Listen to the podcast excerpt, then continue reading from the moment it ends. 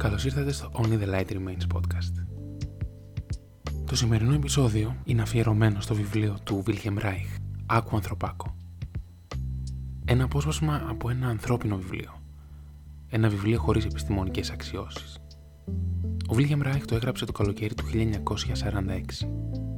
Ήταν το αποτέλεσμα της εσωτερικής πάλης ενός φυσικού επιστήμονα και γιατρού που για δεκαετίες ολόκληρες βίωσε αρχικά με αφέλεια, μετά με έκπληξη και τελικά με τρόμο, τον τρόπο με τον οποίο ο απλός άνθρωπος του λαού μεταχειρίζεται τον εαυτό του. Είδε πως ο άνθρωπος υποφέρει και επαναστατεί. Πως δοξάζει τους εχθρούς του και δολοφονεί τους φίλους του. Πως όποτε αποκτά εξουσία σαν αντιπρόσωπος του λαού, κάνει κατάχρηση της δύναμή του και μεταχειρίζεται τους άλλους πιο απάνθρωπα από ό,τι ο ίδιος υπέφερε. Αυτό λοιπόν είναι ένα απόσπασμα από το Άκου Ανθρωπάκο του Βίλχεμ Ράιλ.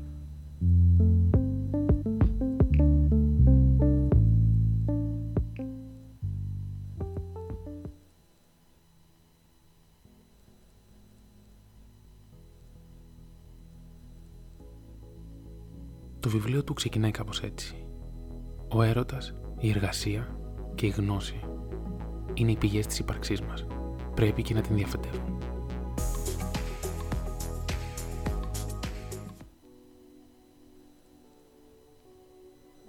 Σε ονομάζουν ανθρωπάκο. Χιδαίο άνθρωπο. Κοινό άνθρωπο. Λένε ότι έχουμε μπει σε μια νέα εποχή, στην εποχή του κοινού ανθρώπου. Δεν το λες εσύ αυτό, ανθρωπάκο. Το λένε εκείνοι οι αντιπρόεδροι των μεγάλων εθνών, οι αυτόκλητοι ηγέτες της εργατιάς, τα γεμάτα ενοχές παιδιά των αστών, οι πολιτικοί και οι φιλόσοφοι. Σου τάζουν το μέλλον, αλλά δεν νοιάζονται καθόλου για το παρελθόν σου. Εγώ μου σου λέω ότι είσαι κληρονόμος ενός φοβερού παρελθόντος και ότι η κληρονομιά σου είναι σαν ένα στραφτερό διαμάντι στο χέρι σου. Κάθε γιατρός, τσαγκάρης, τεχνίτης ή εκπαιδευτικός πρέπει να γνωρίζει τις ατελείε του, αν θέλει να βγάζει το ψωμί του από τη δουλειά του. Εδώ και κάμποσε δεκαετίες έχεις αρχίσει να στραβοκοιτάς προς το μέρος της εξουσίας. Από τις σκέψεις σου και τις πράξεις σου εξαρτάται στο εξής το μέλλον της ανθρωπότητας. Όμως οι δάσκαλοι σου και οι αφέντες σου ποτέ δεν σου λένε ποιος είσαι και πως πραγματικά σκέφτεσαι. Κανείς δεν τολμά να σε επικρίνει στο μόνο σημείο που θα μπορούσε να σε κάνει στιβαρό εξουσίαση της μοίρας σου. Είσαι ελεύθερος μόνο με μία έννοια. Ελεύθερος από οποιαδήποτε γνώση σχετικά με το πώς να ρυθμίζεις μόνος σου τη ζωή σου ελεύθερο από την υποχρέωση να κάνεις αυτοκριτική. Ποτέ δεν σ' άκουσα να λες με παράπονο, με προάγεται σε μελλοντικό αφέντη του εαυτού μου και του περιβάλλοντός μου. Ποτέ όμως δεν μου είπατε με ποιο τρόπο μπορεί κάποιος να γίνει αφέντης του εαυτού του και ποτέ δεν μου δείξατε τα λάδι στην πορεία μου, στις σκέψεις μου και στις πράξεις μου. Επιτρέπεις στους ισχυρούς να εξουσιάζουν για το καλό του ανθρωπάκου. Εσύ ο ίδιος όμως μένεις σιωπηλός. Δίνεις στους ισχυρούς είσαι ανίσχυρου αλλά υστερόβουλου ανθρώπους το δικαίωμα να σε εκπροσωπούν και να ανακαλύψεις κατόπιν εορτής ότι σε έχουν πιάσει κορόιδο. Σε καταλαβαίνω. Γιατί σε έχω δει χιλιάδες φορές γυμνό. Σωματικά και ψυχικά. Χωρίς τη μάσκα. Χωρίς την κομματική ταυτότητα ή το ψηφοδέλτιο. Χωρίς τη λαϊκότητά σου. Γυμνό. Σαν νεογέννητο μωρό. Γυμνό σαν ένα στρατάρχη με τα εσόρουχα. Παραπονέθηκες και έκλαψες μπροστά μου Μίλησες για τις επιθυμίες σου. Μου αποκάλυψες την αγάπη σου και τις έγνοιες σου. Σε ξέρω και σε καταλαβαίνω. Θα σου πω πως πραγματικά είσαι ανθρωπάκο, γιατί στα αλήθεια πιστεύω στο υπέροχο μέλλον σου. Δεν υπάρχει αμφιβολία ότι ανήκεις σε σένα. Γι' αυτό πρώτα απ' όλα κοίταξε τον εαυτό σου. Δες τον όπως πραγματικά είναι. Άκου αυτά που κανένας από τους ηγέτες σου και τους εκπροσώπους σου δεν τολμά να σου πει. Είσαι ένας κοινός μικρός άνθρωπος Ελπίζω να πιάνεις το διπλό νόημα αυτών των λέξεων. Κοινός και μικρός. Μη φεύγεις. Βρες το θάρρος να αντικρίσεις τον εαυτό σου. Με ποιο δικαίωμα μου λες τι να κάνω, βλέπω την ερώτηση αυτή στο φοβισμένο βλέμμα σου. Ακούω την ερώτηση αυτή από το ξεδιάντροπο στόμα σου. Φοβάσαι να κοιτάξεις τον εαυτό σου. Φοβάσαι την κριτική, ανθρωπάκο. Όπως φοβάσαι και τη δύναμη που σου υπόσχεται κάποιος. Δεν θα ήξερες πώς να τη χρησιμοποιήσεις μια τέτοια δύναμη. Δεν τολμάς καν να διανοηθείς ότι κάποτε μπορεί να αισθανθείς διαφορετικά. Ελεύθερος και όχι προσκυνημένος. Ευθύς και όχι πονηρός. Να ερωτεύει ανοιχτά και όχι στα κλεφτά. Περιφρονείς τον εαυτό σου, ανθρωπάκο.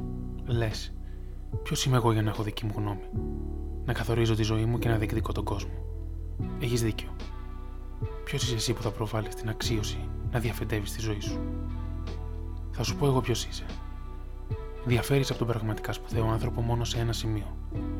Ο σπουδαίος άνθρωπος ήταν κάποτε και αυτός ένας πολύ μικρός ανθρωπάκος, που όμως κατάφερε να αναπτύξει μία μόνο σημαντική ικανότητα. Έμαθε να βλέπει που ήταν μικρός στις σκέψεις και στις πράξεις του.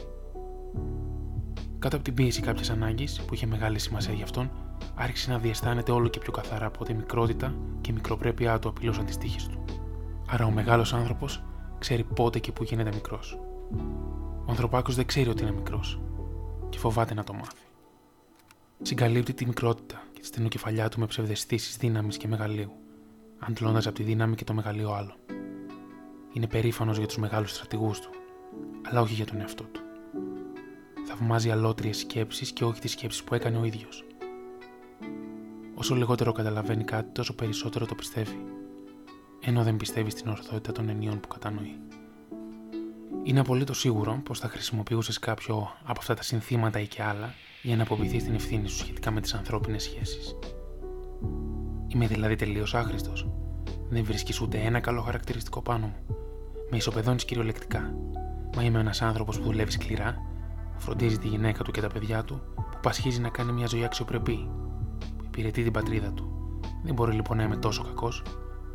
Ξέρω ότι είσαι ένα πλάσμα σοβαρό, αξιόπιστο και εργατικό σαν τη μέλισσα ή το μυρμήγκι. Το μόνο που έκανα ήταν να ξεσκεπάσω τον ανθρωπάκο μέσα σου, που εξακολουθεί να σου καταστρέφει τη ζωή σου όπως την κατέστρεφε για χιλιάδες χρόνια.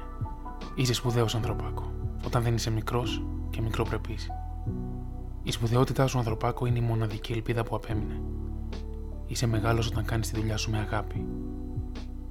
Όταν ευτυχείς ασχολούμενος με τη χαρακτική, το χτίσιμο, τη ζωγραφική, τη διακόσμηση, την σπορά, όταν σε γεμίζει χαρά ο γαλάζιος ουρανός, το ελάφι, η πρωινή δροσιά, η μουσική και ο χορός, η ανατροφή των παιδιών σου και το όμορφο κορμί της γυναίκας σου ή του άντρα σου. Όταν πας στο πλανητάριο για να γνωρίσει τον ουρανό σου ή στο βιβλιοπωλείο για να φουγκραστεί τι σκέφτονται για τη ζωή κάποιοι άλλοι άνθρωποι. Είσαι μεγάλος όταν σαν παππούς κρατάς το εγγόνι σου στα γόνατά σου και του μιλάς για χρόνους μακρινούς, περασμένους όταν κοιτάζεις το αβέβαιο μέλλον με σιγουριά και την περιέργεια του παιδιού. Είσαι μεγάλη μητέρα όταν ανουρίζεις τον νεογέννητο μωρό σου. Όταν δακρυσμένη εύχεσαι ολόψυχα τη μελλοντική του ευτυχία, όταν κάθε ώρα και στιγμή οικοδομείς μέσα του για χρόνια ολόκληρα αυτό το μέλλον. Σου αποκάλυψα το απέραντο βασίλειο της ζωτικότητας μέσα σου και της κοσμικής σου φύσης. Και αυτό είναι μεγάλη μου ανταμοιβή.